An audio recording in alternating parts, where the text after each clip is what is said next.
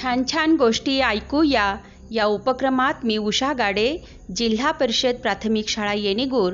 आज ऐकूया गोष्ट क्रमांक सदुसष्ट. गोष्टीचं नाव आहे बेडकानं आणला साप. एका खोल विहिरीत बरेच बेडूक राहत होते. या बेडकांची आपापसात सारखी भांडणं होत. बेडकांचा राजा त्यांच्या रोजच्या भांडणांना कंटाळला. यावर उपाय म्हणून तो एका सापाला विहिरीत घेऊन आला. तो काळा साप विहिरीतील एका पोकळ खबदाडात राहायचा आणि रोज एक एक करत बेडूक खायचा. कधी कधी त्याला एखादा उंदीरही खायला मिळायचा. सापाच्या विहिरीतील वास्तव्यानं तेथील बेडकांची संख्या कमी होऊ लागली. बेडकाच्या राजानं या बदललेल्या परिस्थितीचा विचार केला. हा साप असेच बेडूक खाऊ लागला तर आपल्या कुळातील सगळेच बेडूक संपतील. मग त्यानं सापाला एका बाजूला नेऊन सांगितलं अरे मित्रा मी तुला इथं फक्त माझ्या शत्रूंना खाण्यासाठी आणलंय. तेव्हा तू मी दाखवीन त्या बेडकालाच खायचं. बेडकांच्या राजानं सांगितल्याप्रमाणे सापानं फक्त राजाच्या शत्रू बेडकांनाच खाल्लं.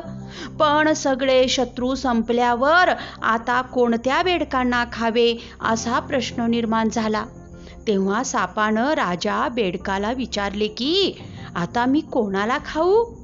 बेडूक राजा म्हणाला तुला मी ज्या कारणासाठी विहिरीत आणलं होतं ते काम आता झालंय. तेव्हा तू आता परत जा. साप म्हणाला मी परत जाणार कुठं? माझं वारूळ आता दुसऱ्या सापानं बळकावलं असेल. म्हणून मी ही विहीर सोडून जाणार नाही. सापाच्या या बोलण्यानं बेडूक राजाच्या लक्षात त्याची चूक आली. मग तो त्याच्या मित्र बेडकांना एक एक करत सापाकडे आणू लागला. त्यांना खाऊन झाल्यावर शेवटी सापानं बेडूक राजाच्या मुलालाही खाल्ले. आता काय करावं? बेडूक राजा विचार करू लागला. या सापापासून स्वतःला कसं वाचवायचं?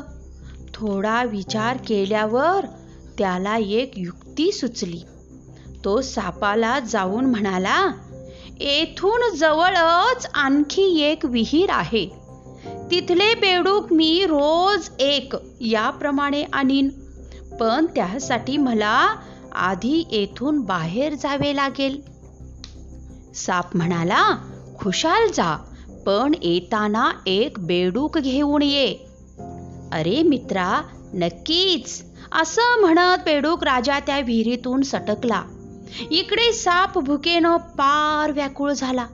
तेवढ्यात त्याला एक घोरपड दिसली. तिला हाक मारत तो म्हणाला ए ताई माझं एक काम करतेस का? काय रे? घोरपडीनं विचारलं. अग तो बेडूक राजा इथून गेलाय. तो अजून आलेलाच नाही. त्याला म्हणावं तुझा मित्र साप तुझी वाट पाहतोय.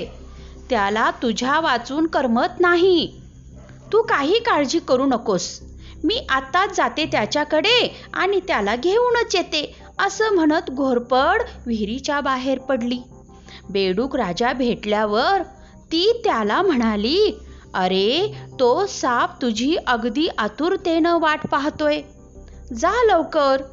साप कशासाठी बोलवते हे बेडूक राजाला लगेचच कळलं. तो घोरपडीला म्हणाला मी जर का आता विहिरीत परत गेलो तर तो साप मला लगेच खाईल.